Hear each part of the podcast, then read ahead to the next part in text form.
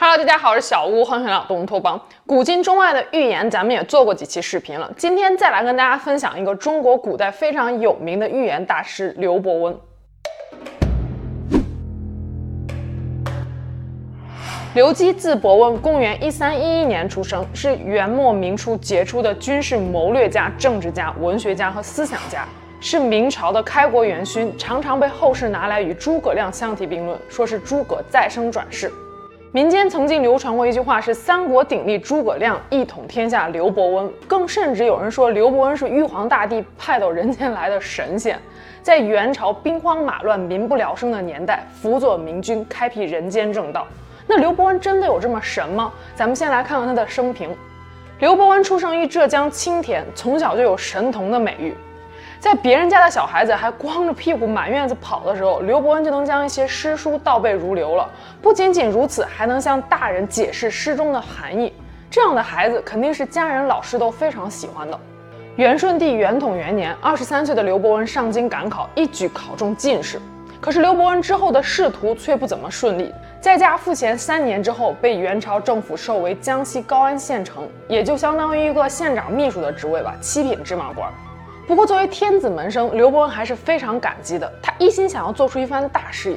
但奈何太年少气盛，清正廉洁，很快就遭到了同僚的排挤。此后他二十多年的官宦生涯有两次都被免职，并不是因为他犯了什么大错，就是因为刘伯温太过于刚正不阿，不愿与同流合污。一三六零年，当时闲居在家五十岁的刘伯温经人引荐认识了朱元璋。都说宝马需要有伯乐才能一展宏图，而正是朱元璋的出现，刘伯温的人生出现了转折。他就是刘伯温人生中的伯乐，也正是这匹宝马圆了朱元璋的皇帝梦。当时朱元璋已经是元末农民起义军中比较有实力的一支了，但是追随他揭竿而起的大部分都是淮西家乡的哥们儿，打仗冲锋陷阵还行，在背后出谋划策、运筹帷幄就不怎么在行了。此时有人向朱元璋推荐了金华四杰，有很多历史学家认为金华四杰的出现是朱元璋此后一统天下最关键的因素之一，但事实上金华四杰中真正起到作用的只有刘伯温一人。朱元璋首次宴请金华四杰之后，和每个人进行了单独谈话，而就在此时，刘伯温向朱元璋面陈著名的实物十八策。一三六八年，明太祖朱元璋在南京登基称帝，改年号为洪武。刘伯温作为开国元勋之一，被任命为御史中丞兼太史令。那么对于不太熟悉历史的小伙伴们来说，知道刘伯温可能还是因为一本寓言奇书《烧饼歌》。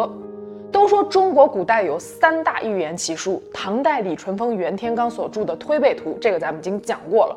诸葛孔明所著的《马前课》，剩下一本就是《烧饼歌》。但是相比《马前课》和《推背图》来说，《烧饼歌》这名字实在是太接地气儿了。据说这本书名字的来由呀，还有一个传奇的小故事。话说在公元一三六八年的一天早上，明太祖朱元璋正在殿内吃烧饼，刚刚咬下一口，御史中丞刘伯温觐见。朱元璋可能是觉得自己作为堂堂皇帝在殿内吃烧饼不太美观，也可能是想要考一考他这位护国军师，于是把烧饼往盘中一放，拿碗一倒扣，就问到刘伯温说：“先生深明数理，可知这碗中是何物呀？”刘伯温捋了捋胡须，掐指一算，说道：“半似日西，半似月，曾被金龙咬一缺，依臣之见，碗中乃烧饼是也。”那朱元璋一听，惊呼一声：“准啊！”于是接着问道：“那先生能不能帮我算算后世的事情呀？”刘伯温说道：“茫茫天数，我主万子万孙，何必问哉？”实际上，刘伯温的这句万子万孙就是一则寓言。咱们都知道，明朝是到明思宗崇祯皇帝为止的，接下来就是满清的天下了。而明思宗朱由检是明神宗万历皇帝的孙子，所以万子万孙表面上是一句恭维的话，实际上暗表了明朝的气数。刘伯温表示自己不愿意再多泄露天机，但是朱元璋一再追问，于是在君臣一唱一和之间，这本千古奇书就这样出现了。烧饼歌长达一千多字，后世被集结成册，在民间广为流传。我呢，挑其中几则比较有名的寓言来跟大家分享一下。基曰，也就是刘伯温说：“我朝大时以统一，南方终灭北方兴。虽然太子是嫡系，文心高拱房乃孙。”意思是说，大明王朝已经一统天下，而且国事已经渐渐走上正轨。而太子，也就是皇位的继承人，是嫡系，但是对于之后的手足相残是不能不防的。接着帝曰：今朕都城得以坚固守密，何妨之有？姬曰：臣见都城虽属巩固，防守严密，四绝无疑，只恐燕子飞入京。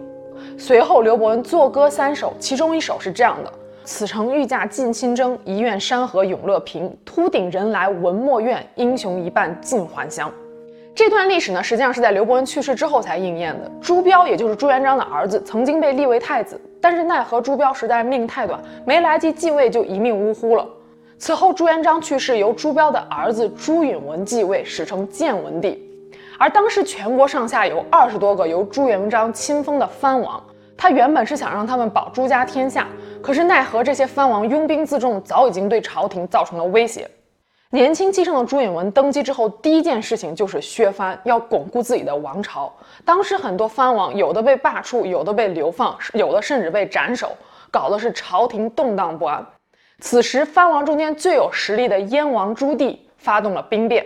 他以靖难为名起义，一路杀到了南京，夺去了皇位，改年号为永乐。这就对应了刘伯温的那句只恐燕子飞入京，一愿山河永乐平。朱棣在位期间得力于一位高僧的辅佐，名为姚广孝，史称黑衣宰相。姚广孝虽然是一位和尚呀，但是他很有政治谋略，其后还参与了永乐大典的编著。那么秃顶人来闻莫怨一句在此就应验了。烧饼歌中还有一段是：姬曰进宫扩大任横走，长大金龙太平时。老练金睛龙壮望，相传昆玉祭龙堂。谁人任用宝社稷，八千女鬼乱朝纲。而这段话呢，是刘伯温对明朝中后期局势的一个预测。长大金龙太平时指的是明神宗继位初年，因为年幼时期不能够亲政，朝政由当时的内阁首相，也就是宰相张居正把持，功高盖主。但是张居正的忠心是毋庸置疑的，他把持朝政期间做了一系列的改革，整顿土地，发展农历水业。此时明朝出现了一段回光返照式的振兴，但是最终没能够改变衰亡的命运。明神宗成年之后亲政，而其主政的方式就是几十年不上朝，任由宦官糟蹋明朝的国基。明初朱元璋曾经定下宦臣不得识字、不得干政的政策，而到朱棣起兵的时候，曾经得到过建文帝朱允文身边宦臣的帮助，所以对宦官重新开始重用。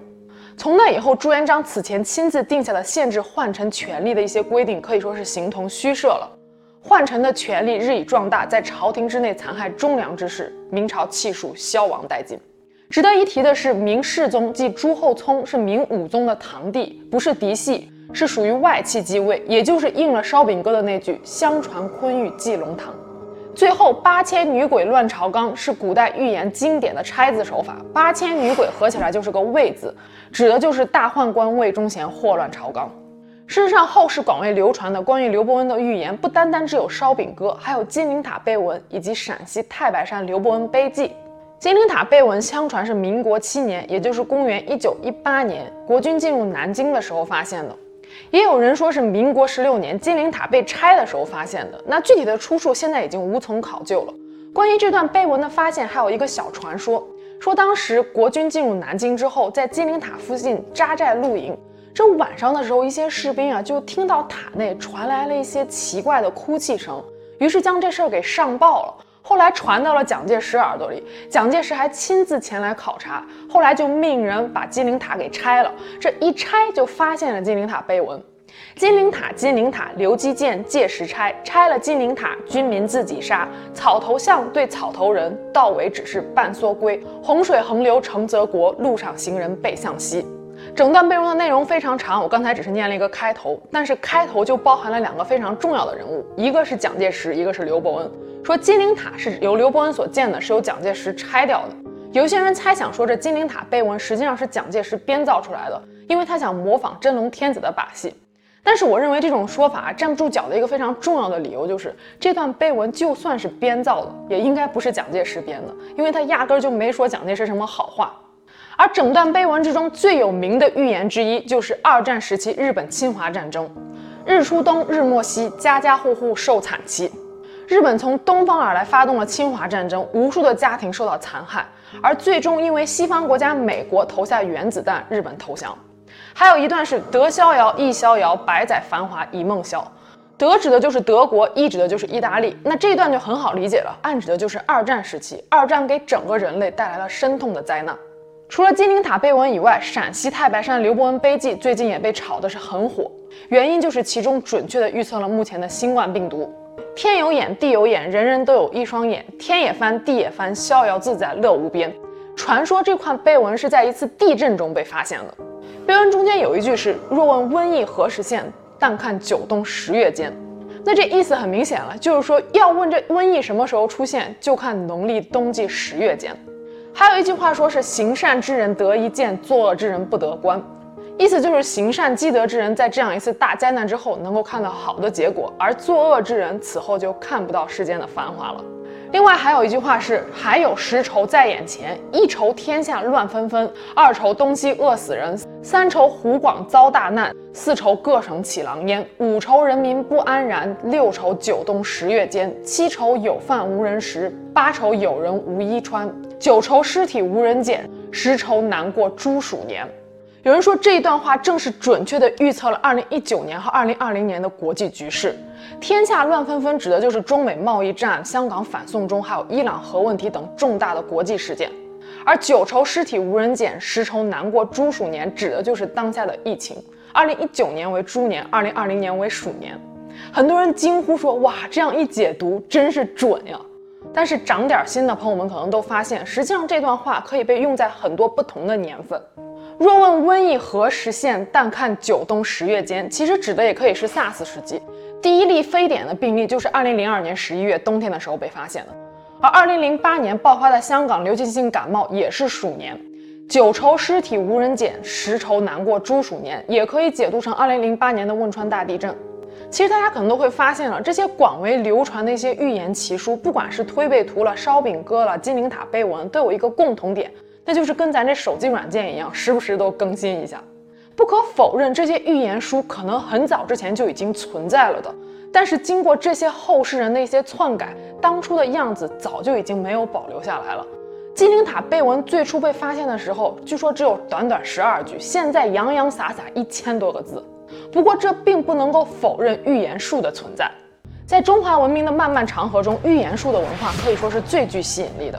因为人们对未来和未知总是充满了好奇和恐惧。而中国古代的预言书主要依据的就是阴阳五行和八卦，其鼻祖就是易经。易经被称为是东方最伟大的玄学书和哲学书，很多其他的预言书的分支都是从易经演变而来的。关于易经的起源，传统上一般认为是来自于河图和洛书。河图和洛书是中国古代流传下来的两幅神秘的图案，蕴含了深奥的宇宙星象之理，被称为是宇宙魔方。传说在上古时期，黄河旁边出现了一匹龙马，龙马的背上有一个图案，那这个图案呢就被称作是河图。洛水之上出现了一只灵龟，它背上的字就是洛书。伏羲根据河图洛书画出了先天八卦，而易经的成书一直有人庚三圣势力三古的说法，意思就是说，易经的完成经历了上古、中古、下古三个时代。那上古时代呢，就是伏羲所在的时代；中古时代就是周文王时代；下古时代就是孔子所在的时代。而易经呢，正是由这三位大圣人编撰而成的。易经一共包括连山、归藏、周易三部分，其中连山和归藏早已失传，现在剩下的只有周易。这部凝结了中华上下五千年智慧结晶的千古奇书，从整体的角度去把握整个世界，将人和自然甚至整个宇宙看作一个相互影响、相互作用的整体。正所谓事出必有因，有因必有果，而这因果关系就是预测未来最主要的依据。商朝末年，周朝首席智囊姜子牙、姜太公就在渭水之滨写下了历史上第一个预言《乾坤万年歌》，从周朝开始一直预测到了未来的大同世界。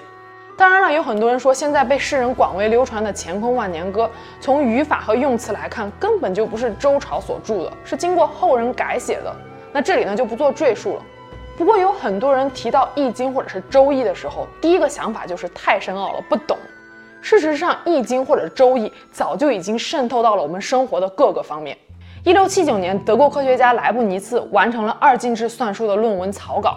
一七零一年，莱布尼茨给当时身在北京的一位法国传教士白晋写了一封信，在信中，莱布尼茨向白晋阐述了二进制算法的原理，并希望白晋能够将这个论文的观点交给当时的康熙皇帝。但是白晋看了信之后就觉得，这二进制怎么越看越像这阴阳之术啊？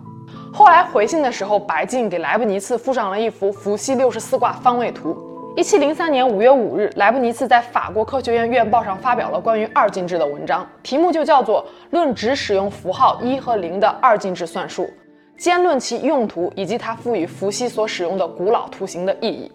二进制的神奇之处，我想就不用多说了吧。正在慢慢改变人类社会的人工智能，也没有跳脱出来二进制的范畴。凡是依旧依赖于计算机以及程式化的所有算法，都不可能跳出二进制。